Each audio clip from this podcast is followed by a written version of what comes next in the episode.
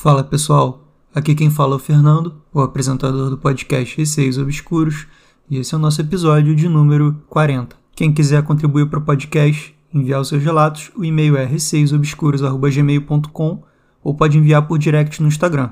Não esqueçam de seguir no Spotify e entrar no grupo do Telegram, é só digitar na busca Receios Obscuros. Começando o episódio. História de número 1. Espaço peripessoal. Nesse relato, a pessoa preferiu não se identificar. Bom dia, Fernando.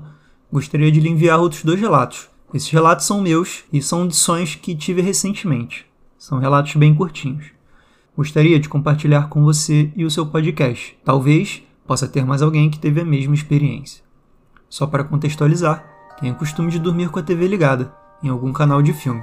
Porém, quando durmo com a minha namorada, sempre dormimos de luz apagada, pelo fato da luz atrapalhar ela durante o sono. Os dois relatos que serão contados abaixo ocorreram nessas noites que dormíamos de luz apagada. Não sei o certo porquê, mas depois que comecei a ouvir e consumir esse assunto de terror e obscuro em podcast, de uma certa forma comecei a pensar mais nisso. Talvez seja por isso que aconteceu. Todas as noites antes de dormir, faço um ritual, mentalizando uma espécie de bolha de energia, onde jogo toda a minha energia para ela, na intenção de me proteger contra eventuais coisas que possam aparecer durante o sono. Caso alguém tenha interesse em procurar sobre, o nome disso é espaço peripessoal. Sempre me sinto protegido quando faço isso e consigo dormir tranquilo. As duas vezes que não fiz, tive pesadelos. Talvez você possa pensar: ah, seu cérebro está condicionado a não ter nada quando você faz esse ritual, mas quando não faz, seu cérebro já age de outra forma. Mas ninguém gosta de ter pesadelos, certo? Então, em um dos meus sonhos, de repente eu acordei na cozinha e me lembro de ser muito tarde, tipo meia-noite ou até mais. Pelo fato de estar escuro e estar todo mundo dormindo, não sei como eu sabia dessa informação, ou como assimilei tudo, mas de certa forma já entrei no sonho sabendo disso. Estava eu lá na cozinha fazendo comida ou mexendo em algo, quando quase instantaneamente me veio à mente: Ah não, cara, eu tô em um sonho.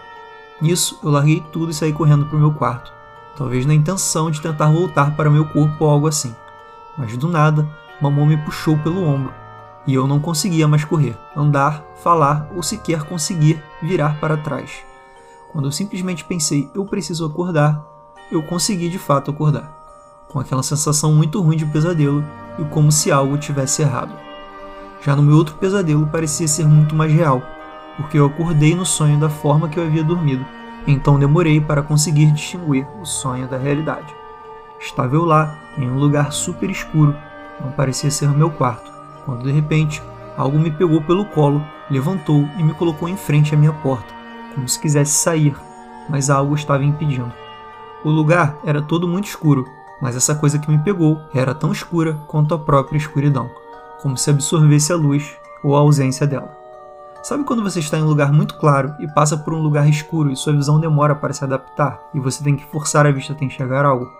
Foi o que eu fiz nessa hora. Olhei para essa coisa, forcei a vista e consegui ver apenas uma silhueta de uma enfermeira, com aquele chapeuzinho, e novamente eu pensei: estou em um sonho, preciso acordar. Comecei a me debater com muita força e acordei na minha cama, na mesma posição que eu havia adormecido e na mesma posição que aquilo havia me retirado da cama. Esse segundo caos aconteceu agora em 28 de 3 de 2021 e ainda não consegui achar uma explicação para o ocorrido mas isso me lembrou de uma coisa: sempre faça uma proteção antes de dormir. Grande abraço e espero que gostem. Então, muito obrigado pelo relato. No primeiro sonho que você teve, me lembrou uma junção de dois tipos de sonho que são recorrentes, né, são comuns, que são o sonho lúcido, que é aquele sonho que você tem a noção de que você está sonhando, tanto que você quando falou preciso acordar, você de fato acordou. E não sei porquê, mas também me lembrou um pouco uma projeção astral, no sentido de que você quis voltar para sua cama para tentar, você descreveu voltar para o seu corpo. No caso, seria projetar né, sua alma para fora do corpo. Não tenho certeza se foi exatamente isso que eu estou falando, estou só levantando hipóteses mesmo. Já no segundo sonho, como você mesmo disse, foi mais sinistro, né? Você. Não sei se foi somente um sonho, ou talvez até uma entidade ali, né? querendo se comunicar contigo através da projeção astral, porque me pareceu também uma certa projeção astral no sentido de que você, quando acordou, acordou na mesma posição que aquilo havia te tirado da cama. Talvez você que tenha se movido para essa posição, né? mas nunca se sabe o que realmente aconteceu. E pelo que eu entendi, aquela coisa ali que te levantou parecia precisar da sua ajuda para sair daquele lugar escuro. Como você disse, foi uma enfermeira, né? E agora vamos para a história de número 2, que se chama O Lobisomem de Porto Velho. Olá, Fernando, tudo bem? Aqui é o Jean Kaiser. Este relato aconteceu comigo mesmo. Eu deveria ter por volta de 6 anos. Porto Velho da década de 80 era praticamente uma cidade provinciana, mesmo sendo a capital de Rondônia. Como já havia dito em outro relato, muitas histórias folclóricas se confundiam com relatos reais. Nessa época, a rede elétrica da cidade era muito precária. Sendo assim, era muito comum faltar energia, principalmente à noite. Esses apagões quase que diários duravam muitas das vezes a noite inteira.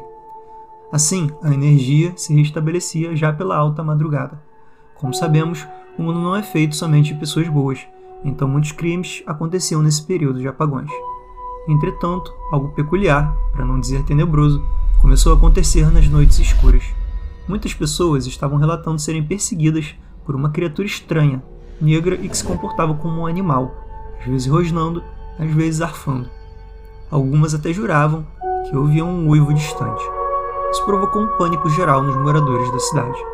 Não era difícil, nas rodas de vizinhos que se formavam nas frentes das casas, ouvir relatos de fulano ou cicrano que haviam sido atacados pelo tal lobisomem. Eu ficava aterrorizado com as histórias, minha mãe às vezes trabalhava no turno da noite na Secretaria de Processamento de Dados da Prefeitura, fazendo conferência dos contra-cheques dos funcionários. Em uma noite dessas, eu e meus irmãos estávamos dormindo. Acordei com um barulho próximo à janela. Meus irmãos mais novos continuavam dormindo, já eu, estatelado, ouvindo passos lentos que vinham do lado de fora. Como estava assombrado devido aos relatos do lobisomem, não sei se minha mente passou a me pregar uma peça pois escutei como se unhas enormes arranhassem a parede do lado de fora de nossa casa. Ouvi uma respiração muito forte, como se fosse de um animal de grande porte. Fiquei tão aterrorizado que não consegui emitir um som sequer. Evitava até engolir a saliva que se acumulou na minha garganta para não chamar atenção de qualquer coisa que estivesse do lado de fora. Lembro que meu rosto estava todo molhado de lágrimas, tamanho terror que eu estava sentindo naquele momento. Fiquei suando debaixo dos lençóis sem conseguir me mexer. Até que de repente ouvi a maçaneta da porta da sala se mexendo. Meu coração saltava pela boca diante da iminente invasão de algo que não imaginava que poderia ser. A porta da sala se abriu lentamente e senti que aquilo que estava lá fora agora havia entrado em minha casa. Continuei debaixo do lençol chorando enquanto percebi uma silhueta se aproximando do lado da minha cama. Aquilo que adentrou agora estava de pé do meu lado puxou o lençol. Soltei um grito estridente que quase sufoquei. A coisa me agarrou e começou a falar para eu me acalmar. Eu me debatia tentando me desvencilhar daquilo. Então, depois de muito lutar, percebi que na verdade era minha mãe que havia acabado de chegar do trabalho, tentando me acalmar e me perguntava o que aconteceu. Alguns dias se passaram e assistindo ao jornal, saiu a notícia de que um homem, vestido com uma fantasia de lobisomem, havia sido preso porque estava atacando as pessoas à noite nas ruas de Velho. Fernando, não encontrei nenhuma notícia na internet sobre esses ataques, mas no grupo do Facebook dos antigos moradores de Porto Velho, eu fiz uma postagem perguntando se alguém se lembrava dessa história, e praticamente todos os componentes do grupo se lembraram do lobisomem de Porto Velho. Abraços e espero que tenha gostado desse relato. PS, esse evento aconteceu no ano que passava na televisão a novela Rock Santeiro, para quem não lembra, nessa novela tinha um lobisomem que atacava as pessoas da cidade. O cantor Zé Ramalho, na época, escrevia uma música para a novela chamada Mistérios da Meia-Noite. Morria de medo tanto da música quanto do lobisomem na novela. Talvez o cara que atacava as pessoas nas ruas de Porto Velho teve inspiração na novela. Jean, comentando rapidamente sobre seu caso, eu acho que realmente você ficou muito impressionado com a história lá do lobisomem que você já estava ouvindo. Tinha também a novela que você ouvia, a música que você sentia medo, tudo isso contribuiu para a atmosfera que se criou ali nessa situação. De fato, você pareceu ter ouvido alguma coisa, mas ouvir é sempre algo muito abstrato, né? Porque a gente ouve muitas coisas, confunde, acha que é uma coisa, mas é outra. De repente era sua mãe ali mexendo em alguma coisa antes de entrar e você achou que era um lobisomem. Mas sobre a história mesmo do cara estar vestido de lobisomem atacando as pessoas, eu achei muito sinistro. No mundo tem muitas pessoas loucas, né? Que se baseiam em ficção para fazerem o mal na realidade. Isso com assassinatos, com várias coisas do tipo, né? Então, assim, todo cuidado é pouco nessa situação. História de número 3. Possessão. Foi enviada pelo Carlos por e-mail. Oi, meu nome é Carlos E o que vou contar aqui foram relatos que eu vivenciei. Bom, acho que a história toda começa quando meu pai faleceu e eu e minha mãe nos mudamos para sua cidade natal, Colatina, Espírito Santo. Familiares me contam que isso ocorreu quando eu tinha apenas dois anos de idade. Não me lembro nada da minha infância, somente essas coisas que me ocorrem. Bom, o tempo foi passando e me lembro que quando a família se reunia na sala para ver TV ou qualquer coisa assim, todos nós escutávamos algo caindo do telhado, como se alguém estivesse jogando pequenas pedras, mas quando íamos ver, não tinha nada e nem ninguém. Isso acontecia com muita frequência. Os dias foram se passando e uma certa vez estávamos eu e minha tia, que tinha a minha idade, olhávamos o meu tio, um dos irmãos mais velhos dela, jogando bola em um campo. A nossa casa ficava em cima de um morro, então dava para ver o campo tranquilamente. Era um dia chuvoso. Meu avô, pai da minha mãe, entrou no quarto e disse: Vocês são bobos, por que não vão dormir? Está uma tarde boa. Então se deitou e, para nossa surpresa, ele nunca mais se levantou. Não sei o porquê, mas sinto que não foi só uma coincidência. Não sei se foi algo mais, mas para mim foi muito estranho, apesar de algo tão simples. Passado alguns dias, na casa onde minha mãe e eu morávamos, no mesmo quintal da minha avó, minha mãe tinha que trabalhar, então minha tia, uma das mais velhas, ficava comigo em casa. Eu estava na sala, não me lembro o que estava fazendo, quando minha tia começa a fazer uns sons estranhos e se mexer muito na cama, no quarto ao lado da sala que tinha apenas uma parede de madeira. Estranhando os barulhos, fui ver minha tia e ela estava deitada com os olhos fixos na porta do guarda-roupa, sem se mexer mais. Sem olhar para mim, ela disse: Vai chamar sua avó. Não entendi nada e perguntei o motivo. Então ela me disse: Eu estou vendo meu pai no guarda-roupa e ele não está normal. Então olhei para o guarda-roupa e não vi nada. Ela começou a se debater do nada e falar coisas que não faziam sentido algum. Fiquei muito assustado com aquilo e fui correndo chamar minha avó. Não me lembro como isso acabou, mas tenho uma lembrança de ver pessoas em casa e ficar um tempo lá no quarto.